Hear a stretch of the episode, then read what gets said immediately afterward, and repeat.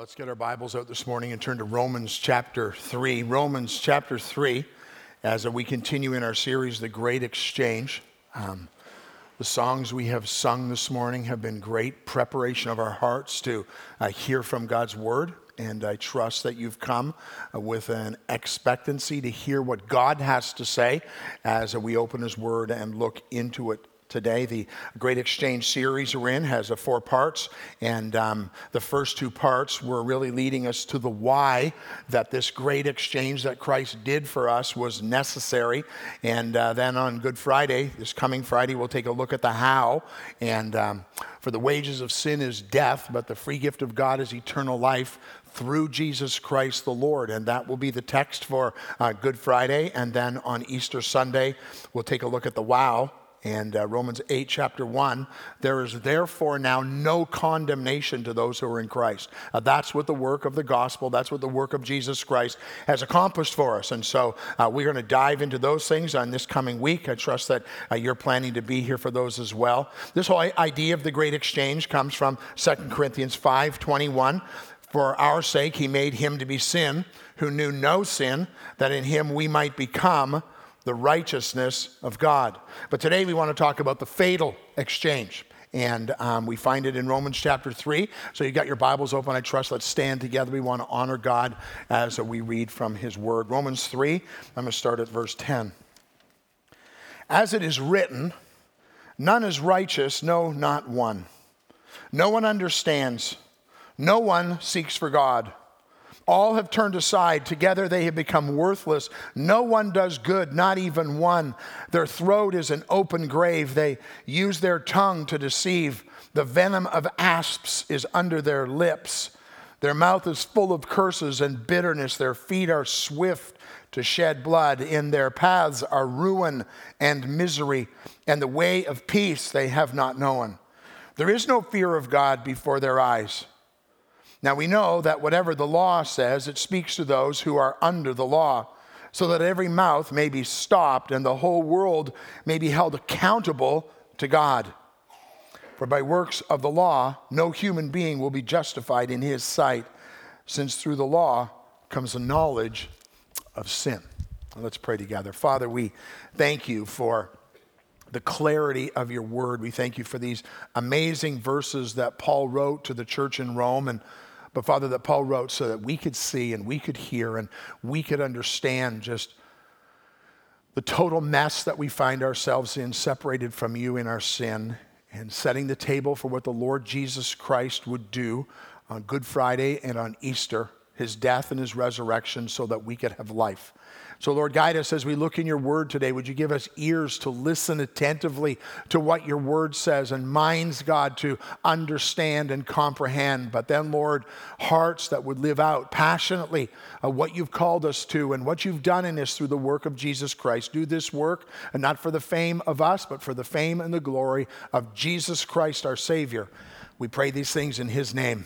Amen. Amen. Well, thank you. You can be seated. That word exchanged defined as an act of giving one thing and receiving another. Remember, last week we talked about the reality that, um, that Christ would exchange all that he had and all that he was, his righteousness, his holiness, all that for our sin. Um, my idea of an exchange is I give something, I get something of equal value. Um, yet when God made the great exchange, uh, he gave his son so that a wretch like me could have salvation. And that should speak to us boldly and strongly to how much God loves us and how much God cares for us and his passion for us. Uh, last week we took a look at the exchange. Uh, that was the exchange of his glory for our own. We exchanged his glory for our own. This week we're going to take a look at the fact that we exchanged righteousness a, a relationship with God, Adam and Eve in the garden with fellowship with Him, and they exchanged it for sinfulness. And, uh, and so today, the fatal exchange. Uh, four things, or uh, a few things we want to see. Here's the first, the first one righteousness defined. Now, what is this idea of righteousness? A man was right with God, and now, because of sin, and all have sinned, We find ourselves sinners. Um, so, what is righteousness? What does, what does God expect? What is the standard that God sets? And uh, righteousness is the state of moral perfection required by God to enter heaven. Righteousness is the state of moral perfection required by God to enter heaven. It means to be upright, it means to be uh, blameless. However, the Bible clearly states that humans, you and I, can never achieve that on our own effort. We even find that in our text in verse 20, where it says, For by the works of the law, no human being will be justified in his sight, since through the law comes the knowledge of sin. The best that we can ever do, and even uh, fulfilling the law to the best of our ability, will really only bring us to the place of understanding that we are sinners who need a Savior. The bad news is that perfect righteousness is not possible. The good news is that true righteousness is possible for mankind. And it is possible through the work of Jesus Christ. And that's what we're coming to next weekend. That's the focus of, of next weekend as we come back together. Uh, but today, we take a look at the reality that righteousness, a right walk with God, was given up, was set aside uh, for sinfulness. And so that's righteousness defined. Here's the next thing a righteousness demanded. Righteousness demanded. It was demanded because of the fall of man. I got three P words for you here. The first word is the problem.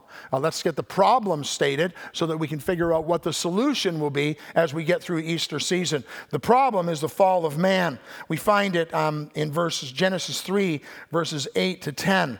Adam and Eve have eaten of the fruit uh, they now are realizing some things have changed in their lives. And in verses 8 to 10, it says, And they heard the sound of the Lord walking in the garden in the cool of the day. And the man and his wife hid themselves from the presence of the Lord God among the trees of the garden.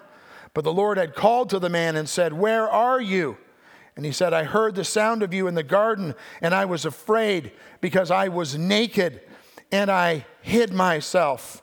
Adam and Eve hid themselves thinking they could hide themselves from God.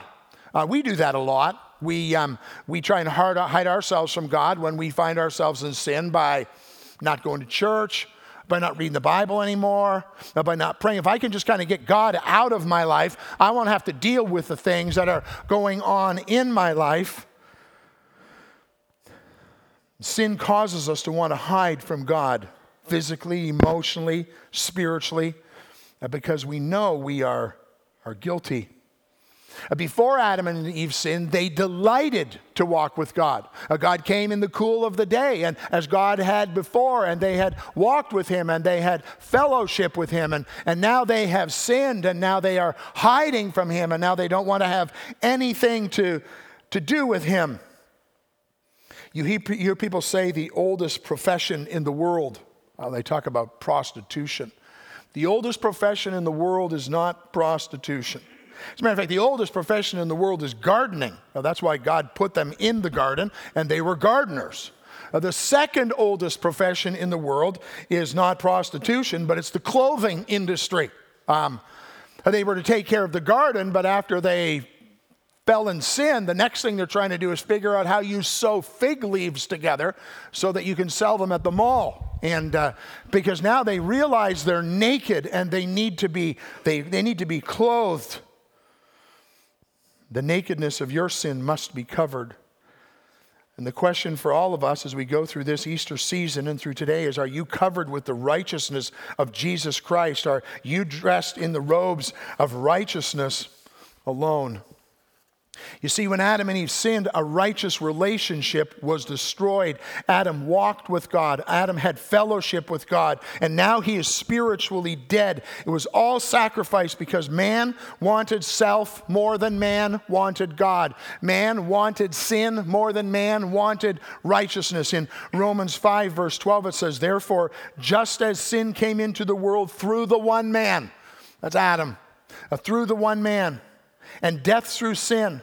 And so death spread to all men because all have sinned.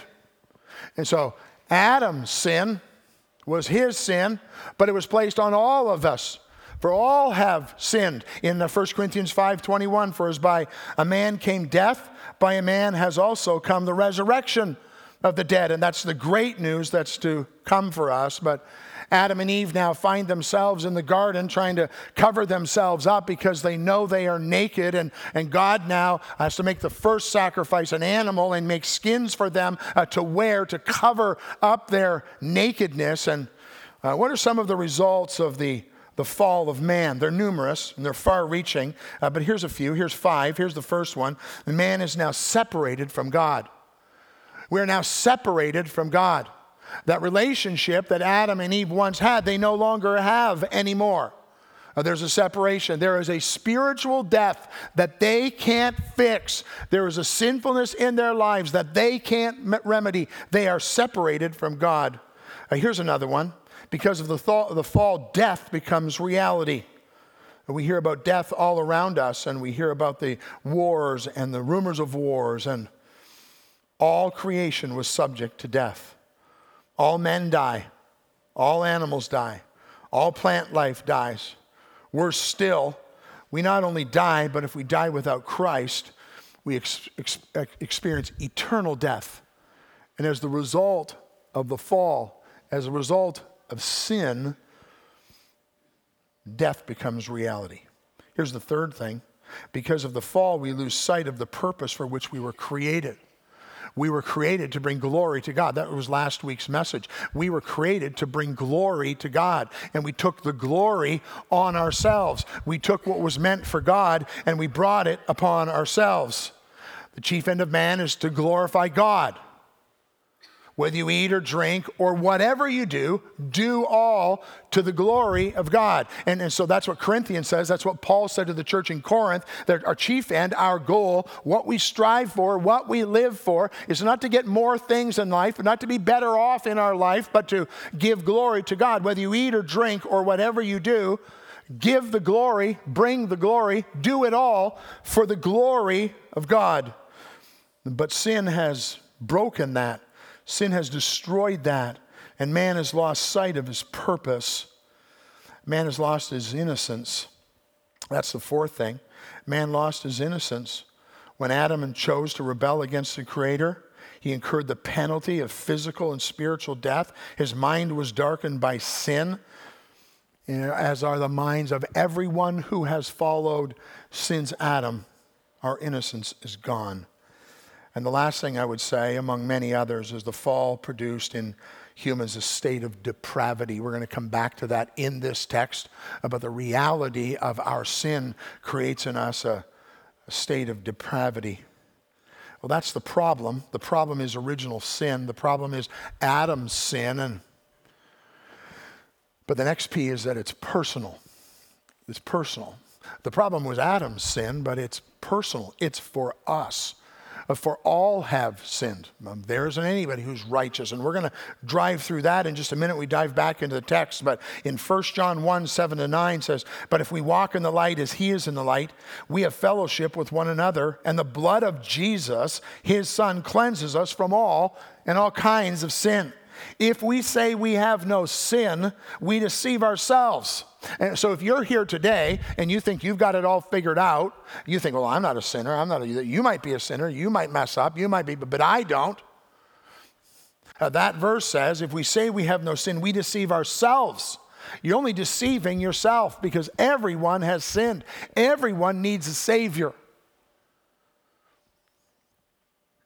And the truth is not in us. If we confess our sin, he is faithful and just to forgive us our sins and cleanse us from all unrighteousness. Romans 3:23 for all have sinned and fall short of the glory of God. And so this problem that is created in the sin of Adam and Eve that is passed on to the entire world, we need to understand it is our problem.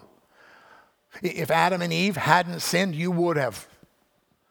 You in your selfishness, you, you would have chosen self over God. The problem is personal. But here's the next word it's called propitiation. Don't ask me how to spell it, it's just called propitiation. The reality of the problem of sin and the personal sin is that God's wrath had to be satisfied. And that's what the word propitiation means. It means to satisfy the wrath of God. And it also brings with it the idea of restoring the relationship. Last week we talked about in Romans 1:18, for the wrath of God is revealed from heaven. The wrath of God is poured out on mankind because of our sin. Why did Jesus Christ have to come? Because we sinned and God's wrath is poured out on us. And Easter, Good Friday, and the resurrection of Jesus Christ is so that the wrath of God will be satisfied. That's the great news that we're going to see next week. But this idea of God's wrath, we must not forget that the wrath of God is completely righteous. Wrath is the holy revulsion of God's being against that which is the contradiction of his holiness. God is holy. God is in heaven. We are sinners. We are separated from him. And his wrath is poured out on us. And yet we come to 1 John 4 9 and 10, and this is the love of God was manifested among us that God sent his only Son into the world so that we might live through him. And this is love. Not that we loved God, because we didn't, but that He loved us and sent His Son to be the propitiation for our sin. God sent His Son to satisfy the wrath of God. What an amazing truth. What an amazing hope for followers of Jesus Christ. And when you hear this message, you might think, well, this is a message for unsaved people. This is a message for people who need to come to Christ. And, and it surely is. But it's a great reminder to every one of us who's in the room who's put our faith and trust in Jesus Christ that the wrath of God for your sin was satisfied in Jesus Christ. It should bring us to our knees in humility and thanksgiving and praise and adoration for all God is and all He has done and what he has accomplished for us. Righteousness is defined and righteousness is demanded because the wrath of God had to be satisfied. And now we dive back into our text righteousness defiled. Righteousness defiled. That's really what this whole text is about. In verses 10 to 12, it says, As it is written, that none is righteous, no, not one. No one understands. No one seeks for God.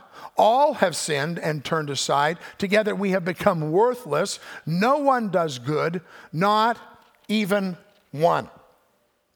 Righteousness defiled, the first thing we want to see is the universality of sin. The universality of sin. That's what verses 10 to 12 talk about. In the, whenever it says in the Bible, as it is written, that's how verse 10 starts, and really the rest of our text are all things that Paul took from the Old Testament as it is written, and this is found, this first part is found in Isaiah, uh, excuse me, Psalm 53, 1 to, 1 to 3. The fool says in his heart, There is no God. They are corrupt, doing abominable iniquity. There is none who does good. God looks down from heaven on the children of man to see if there are any who understand, who seek after God. They have all fallen away. Together they have been corrupt. There is none who does good, not even one. And so if you think you're the special one that's left over, not even one. Well, what about not even one? Yeah, but not even one. You think you're the exception, you're not the exception. You need Christ just as much as the person beside you needs Jesus Christ. He goes through and he uses some words to describe this. He says, uh, We are all unrighteous. He says, None is righteous. When God finds none righteous, it's because there are none. Even Adam, who had this relationship with God falls in his sin, is now dead in his trespasses and sin. And any righteousness he had, any walk with God he had, is gone. There is none who is righteous. Isaiah 53, where Isaiah says, All we like sheep, not some, all. There's none righteous. All we like sheep have gone astray. We have turned, how many? Everyone to his own way. And the Lord has laid on him the iniquity of us all. The universality of sin is all are unrighteous. Uh, the next part of the verse says, um, No one understands. No one understands. How many people understand? No one understands. What do I think I is? No one understands. We don't understand what? We don't understand God. We don't understand His ways. We don't understand our own condition. And we don't understand the consequences. There is none who is righteous, not even one. Um, there is no one who understands until the Lord Jesus comes and it's revealed to us. Even the law was just a picture of what would come. There is none who understands. No one understands. No one seeks for God. Well, I sought for God. I, I tried to reach out to God. No, you didn't. No one seeks God. There is none who is righteous. We are all enemies of God. The fatal flaw of the seeker movement is that somehow it is we're getting to God. We don't get to God. God got to us in Jesus Christ. You had no desire to know God. Yeah, but no, no, I, I had this thing in my heart. I wanted to have a spiritual journey, and then, and, then, and then I met Jesus. Yeah, because God started that. You didn't begin that.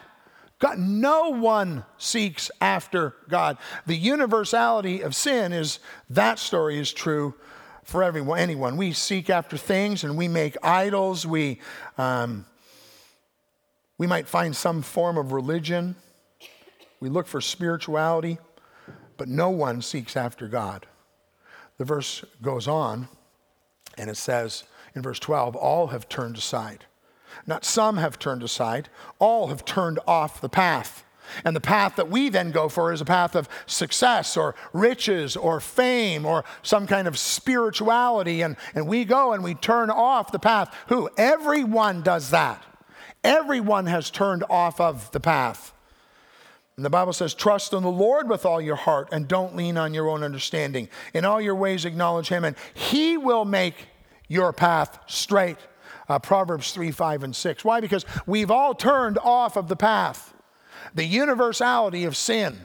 These verses are strong. They say, all, all, no one, no one, all. And then he goes on. How many people do good? None. None do good. What? Yeah, no one does good. Not even one. Well, you say, well, Pastor, just a minute, just a minute, just a minute. Lots of people do good stuff. Lots of people do good things. Like, I, I, did some good things. I, I supported the United Way. I helped a little lady across the street. I, I didn't kick the cat. I, I've done lots of good things. It's always about the context of Scripture. And what's the Bible talking about? Here we're talking about righteousness, we're talking about separation from God. No one does any good that leads to righteousness. No one. No one. And then he exclaims it if that wasn't enough, all have turned aside, together have become worthless. No one does good. And then he throws in the exclamation, not even one.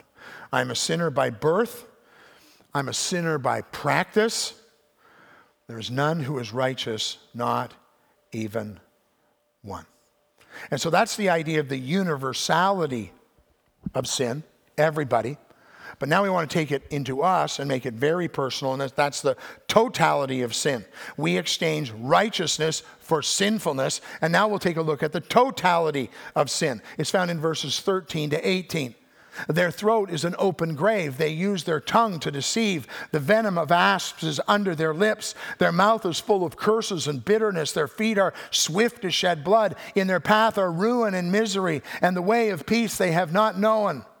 There is no fear of God before their eyes. This is the idea of total depravity. Total depravity. That's what the theologians call this condition we find ourselves in. So let me read you a quote about it. It helped me to best understand it. This passage is one of the most forceful in Scripture that deals with the total depravity of man. Listen, total depravity does not mean that every person is as bad as he or she could be. It means that man fails the test of pleasing God and that his sin has affected every part of his or her being, and consequently, there is nothing anyone can do to commend him or self to a holy God. Let me read the last part of that again. Total depravity does not mean that every person is as bad as he or she could be. It means that man has failed the test of pleasing God and that his sin has affected every part of his or her being, and consequently, there's nothing anyone can do to commend themselves, himself or herself to a holy God. We sin because we have a sin nature. Man's heart is deceitful and desperately wicked, Jeremiah 17 9 says. Man is born in transgression and sin, Psalm 51 5 says. Unregenerate man is held captive by a love for sin, John 3 19 says.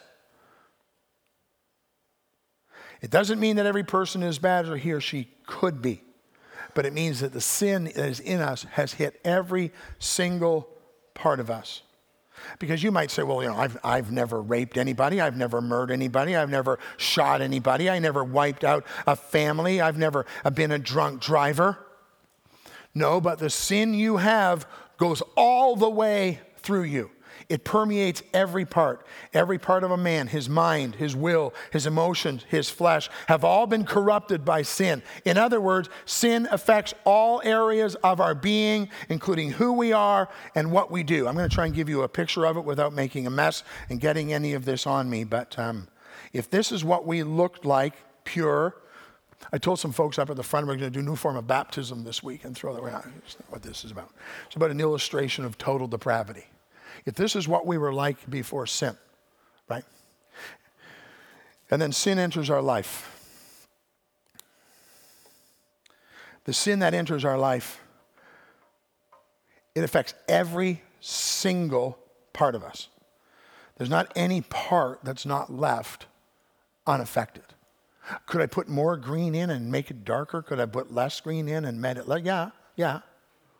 But any green in takes us from being spotless, from being righteous. Now, total depravity is the picture that the sin that's in us affects all of us. So, not only does it affect everyone in mankind in universality, it affects us in ourselves because when there is any sin in us, it affects all of us. That's the picture of total depravity. And you can't fix that, you can't make that right.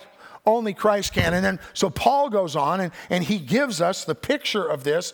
Um, it was Warren Wiersbe who said uh, Paul's look at the human condition from top to bottom, an x ray of the study of a lost sinner. And he goes through and he gives some pictures. Remember, he has said earlier when he said, as it is written, each of the things he's about to say comes from the Old Testament. And he talks about us, he talks about our sinful nature, he talks about our separation from God, and he does a kind of a quick overview of our body. Uh, here's the first thing that he talks about in uh, verse 13. He says, Their throat is an open grave.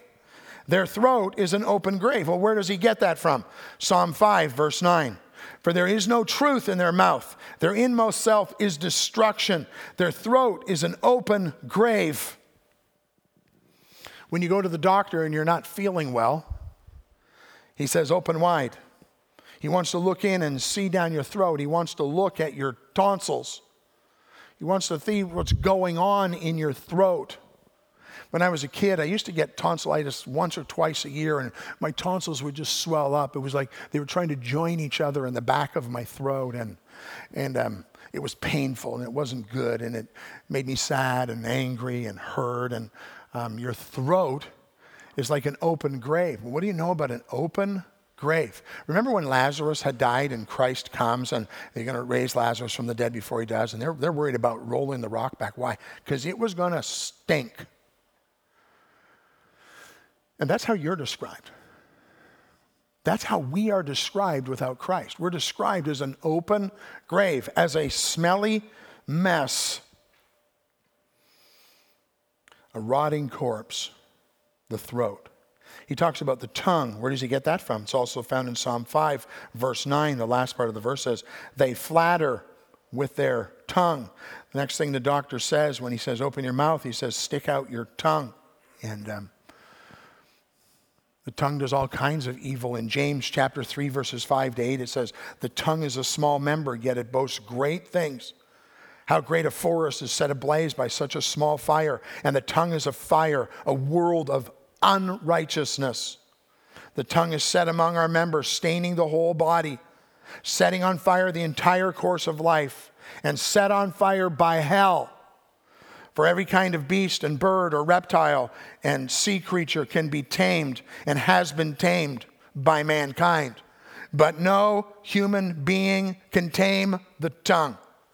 It's a restless evil full of deadly poison. How about your tongue this week? What did you say this week without thinking, without giving prayerful consideration? Who did you speak to with hurtful words? You can't tame the tongue. And outside of Christ, this tongue is a loose, it's a, a flame that sets a fire that destroys. And you know the old thing, sticks and stones may break my bones, but names will never hurt me? It's not true broken hearts all over this room, broken hearts all over the world because of the tongue. And so, Paul, as he goes through and he talks about the fact of our own personal sinfulness, he talks about our throat, he talks about our tongue, and then he goes on, he talks about our lips it says in verse 13, the venom of asps is under their lips. Where do you get that from? Psalm 140, verse 3. They make their tongue sharp as a serpent's, and under their lips is the venom of asps. Man's lips are as poisonous as a cobra and the fangs of a, of a snake are inside until it reaches out uh, to bite you, and then the fangs come out and the poison goes in. And, and Paul talks about the fact that every person in the world has these fangs, and we use them, and they destroy people, and they are poison.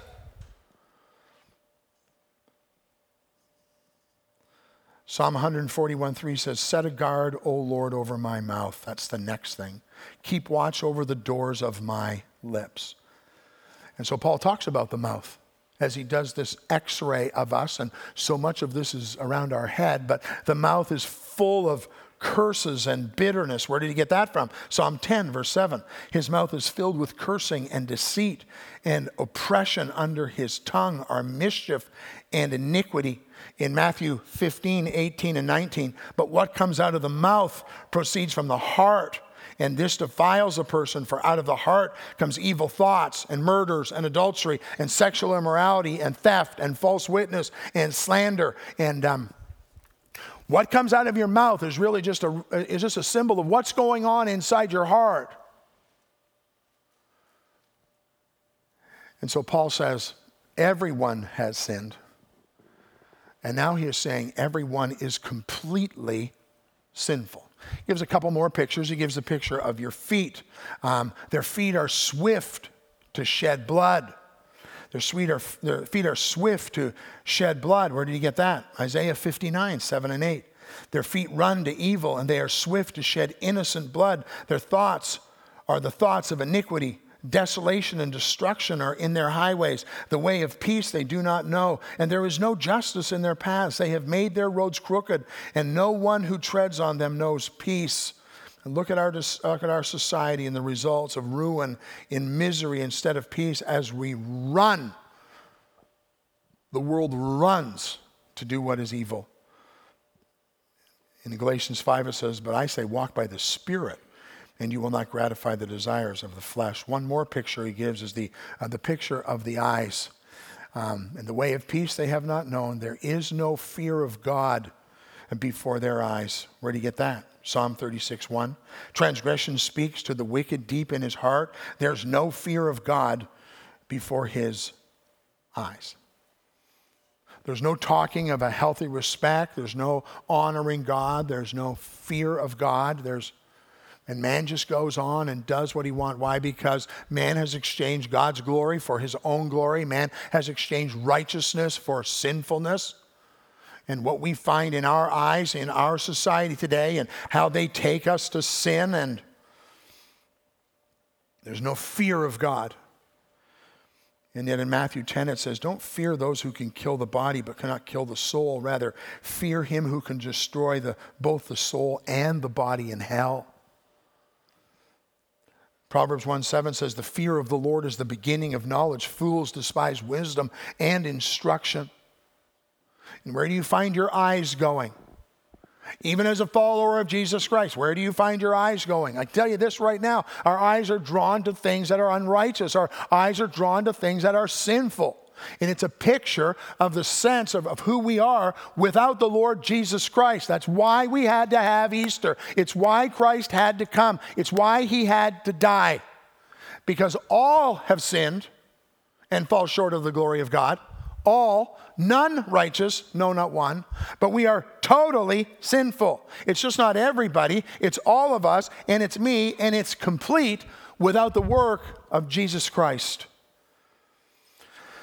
We exchange righteousness for sinfulness, and the result is judgment. Judgment caused by sin, verses 19 and 20. Now we know that whatever the law says, it speaks to those who are under the law, so that every mouth may be stopped and the whole world may be held accountable to God. We're going to be held accountable to God. We're going to give an answer. For by the works of the law, no human being will be justified in his sight, since through the law, what comes? The knowledge of sin and the Old Testament and the laws and the sacrifices and the all of it brought us and helps us to understand why Christ had to come because at the end of it it brings us to the fact that I'm a mess. I'm a wretch. I have no hope.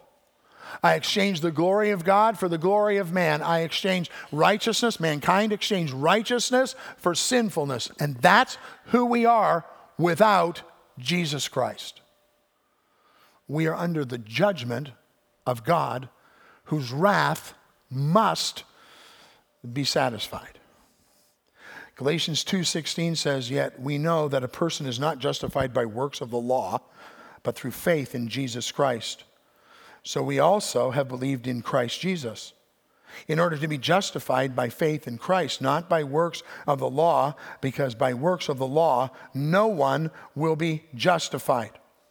Adam tried to make himself presentable to God by making a covering. He failed. Man tries to make himself acceptable by, to God by doing all kinds of things, hoping he gets to God and God will somehow go, Well, it's okay. It's not okay.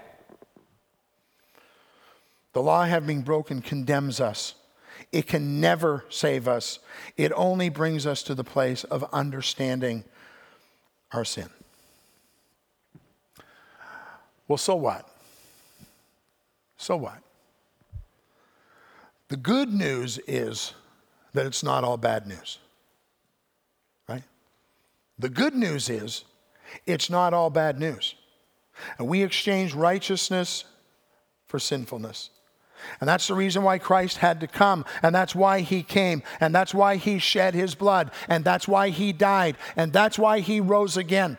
The good news is it's not all bad news. Christ came to seek and to save that which was lost. Christ came to pay a price that we couldn't pay. Christ came to do what we can't do.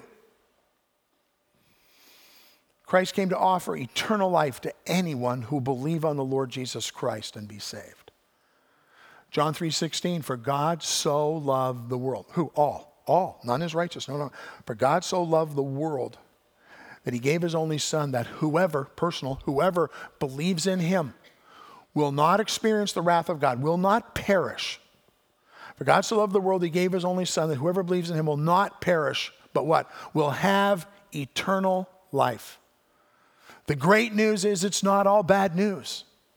But we have to understand the bad news before we understand the working of Jesus Christ and what he did and what he has accomplished for us. Before we would come and put our faith and trust in Jesus Christ alone, until you get to the place of understanding you're a mess and you can't fix it, you don't need a Savior. But when you understand what Christ has done, when you understand the condition you're in, then you come to the place where you'll say, I will transfer my trust in what I thought was going to get me to God.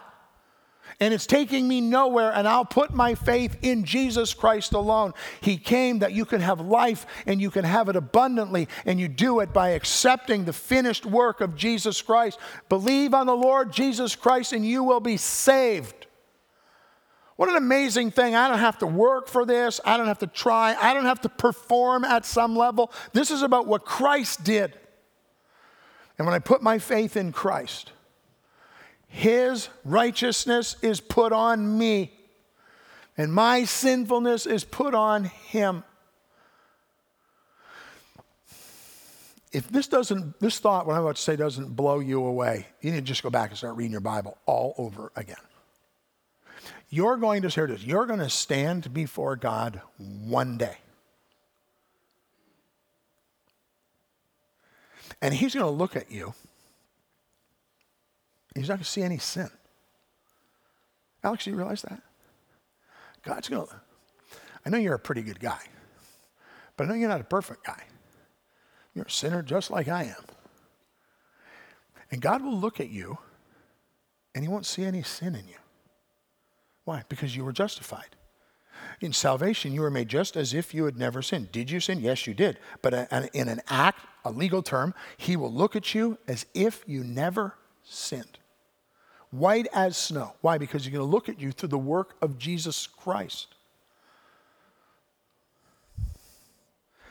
And so, follower of Jesus Christ today, this message is about the gospel. This message is about our hopelessness. This message is about, you're like, well, no, but I've already trusted Christ. I have, thanks, Pastor. It was a great reminder. Hey, followers of Christ, we live for the glory of God. The thing that we stole, now we live for that again. Whether you eat or drink or whatever you do, do all to the glory of God follower of Christ, we are made righteous through salvation and justification. We should be on our faces before God in thanksgiving and praise and adoration because of what He did for us. And then, follower of Christ, we are to live righteously. We are to live out the working that Christ has done for his glory and for his fame. 1 Peter 2:24 and I close with this says, "He himself bore our sins in his body on the tree. That's Good Friday. That we might die to sin and live to righteousness. That we might die to sin. That thing that's still ruling in your life, that thing that although you've trusted Christ, that we would die to sin. We would hate our sin and we would live to righteousness. By his wounds, you have been healed. The fatal flaw man chooses sinfulness every time. All man. All man. All man completely. But Christ came so you could have life and you can have it abundantly. The fatal flaw is dealt with in the finished work of Jesus Christ the Lord. Let's pray. Father, we thank you for your word today. We thank you for Romans chapter 3. What a hard text on one hand, and yet what an amazing text. Because the good news is that it's not all bad news when we understand ourselves, when we understand what we have done, when we understand how we are separated from you, when we understand there's nothing we can do to fix it, but then we understand that Christ came so that it all could be made right. Christ came so that we could have life and we could have it abundantly, Lord. For the person who's here today who's never trusted Christ, would they see Jesus Christ, their need for the Savior, and simply put their trust in Christ alone for their hope and their salvation? And as followers of Jesus Christ, Lord, would you break us of ourselves? Our own pride, our own arrogance that still gets in the way? Would we understand as sinners we get to come before you, an awesome, holy God who loves us? Would we come in humility and thanksgiving? And Father, as we consider in this week what the Lord Jesus Christ has done, we will, we will, re, we will come and reflect on Good Friday. We will rejoice next weekend on Easter because we were hopeless, wretched messes who exchanged all that you had given to us for all that we thought we wanted. And you gave your son, Jesus Christ, to make it all right. God, do that work in us, change us, that we would desire to be more like our Savior in everything we do. We pray in Jesus' name. Amen.